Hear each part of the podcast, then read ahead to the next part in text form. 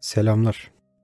Son günlerde siyasi figürlerin politika, ülke gündemi ya da direkt olarak gündelik yaşamları ile ilgili yaptıkları açıklamalar pek çoğumuzun malumu.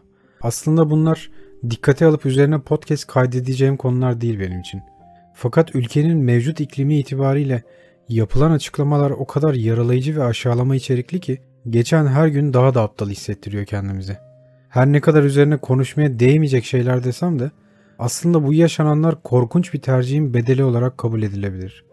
Normal diyebileceğimiz şartlarda sade vatandaşın zekasıyla dalga geçen bu tarz açıklamalar siyaseten değil etik anlamda korkunç sonuçlar doğurmalı diye düşünürüz. Fakat bugün geldiğimiz noktada ülke olarak yaşanan tüm saçmalıklara acı bir tebessümle seyirci kalıyoruz. Bu saçma açıklamalara bir yenisini daha ekleyen Cumhurbaşkanı Erdoğan yatmadan önce şifa niyetine yediği karışımın reçetesini paylaştı. Sosyal medyada her zaman olduğu gibi tepkiler verdi. Erdoğan'ın tuhaf şifa açıklaması Twitter başta olmak üzere sosyal medyada yine ve her zaman olduğu gibi eylem dürtümüzün kaşınmasını sağladı. Daha önceki podcastlerden birinde söylediğimi hatırlıyorum. Tepkisini doğru yerde vermeyi öğrenememiş bir ülkenin evlatlarıyız. Hiçbirimizde düşünmek kabiliyeti yok. Sandıkta verilmesi gereken tepkiler dijital platformlarda birer ses çeşitliliğine dönüştü ve birileri için gerçek anlamda uyarı niteliği taşımadığı için bugün siyasiler çıkıp hiç utanmadan böyle absürt açıklamalar yapabiliyorlar. Ama bunların ötesinde işin komik yanı Erdoğan'ın paylaştığı şifa reçetesine verilen tepkiler oldu benim için. Ne zannediliyordu ki?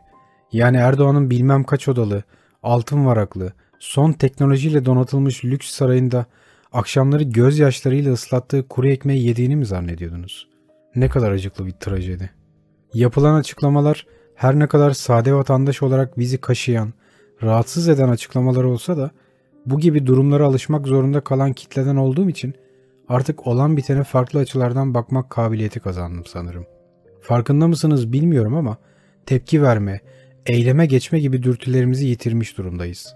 Bu insanlar bunu başardı.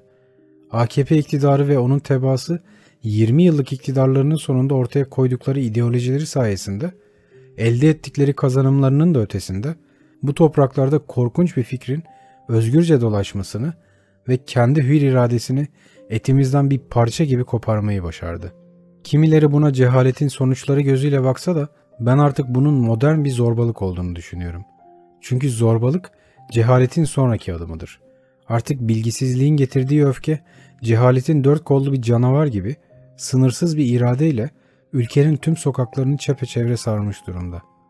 Yani sadece yüzlerce odalı sarayında oturan ülkenin siyasileri değil, tüm olan bitenin bu hale gelmesine neden olan isimler de bu zorbalığın bir parçası olmuş durumda.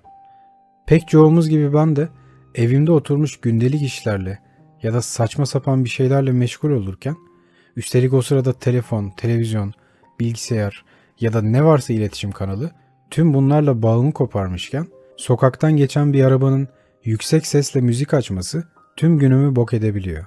Zorbalık sanıldığı gibi yalnızca geniş bir çevreye yayılan zulmün tanımı değildir.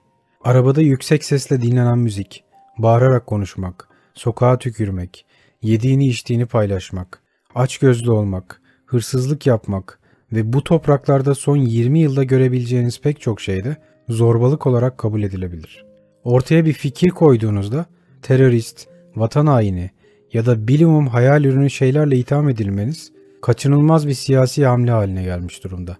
Çünkü onlardan değilsiniz. Sisteme dahil edilmemiş ya da dışlanmışsınız. Zorbalık yapmıyor, aksine ona karşı çıkıyorsunuz. Bu yüzden olsa olsa bir yanlışın tezahürü olabilirsiniz.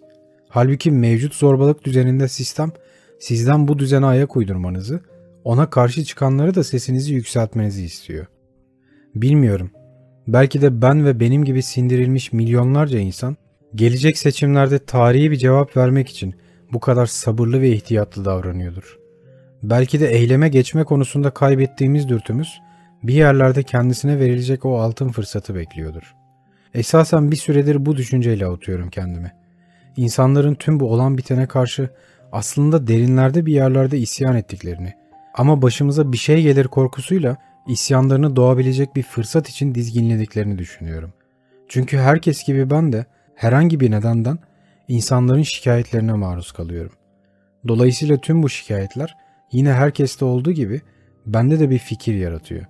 Ve son dönemde gördüğüm şey insanların çıkabilecek o ilk fırsatta bu zorbalığa siyasi bir cevap vereceği yönünde. Bilmiyorum. Belki de her seçim öncesi olduğu gibi bu seçimde de benzer bir umuda kapılıyor ve yıkılması için yeni bir hayal dünyası yaratıyoruzdur. Ama insanların yorulduğunu, sıkıldığını ve öfkeyle dolduğunu herkes gibi ben de görebiliyorum. Sanırım yapılan açıklamalara gösterilen yoğun tepkinin nedeni de bu. Biz burada ölüyoruz, bir derdimiz var diyen insanlara şifa reçetesi diyerek manda yoğurdu önermek sadece trajikomik olmakla kalmıyor, insanların içinde büyüyen öfkenin de kaşınmasına yol açıyor. Aslında tüm bu olanların temelinde yatan şey çok basit. İnsanlar yorulmuş durumdalar. 20 seneyi aşan zorbalık insanlarda tahammül sınırının zorlanmasına neden oldu. Son dönemde yaşanan korkunç gelişmelerle birlikte bu zorbalık siyasi ideolojinin sadık kitlesinde bile tepkilere yol açmış durumda.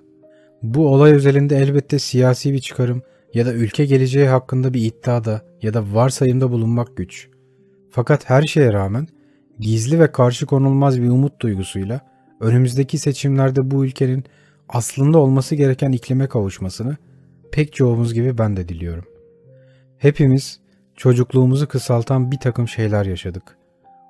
Umarım yaklaşan seçim yalnızca sade vatandaşın değil, siyasilerin de zorbalık konusundaki faşist tavrını bir kenara bırakmasını sağlar ve daha olgun bir tavır ve bilinç yaratır.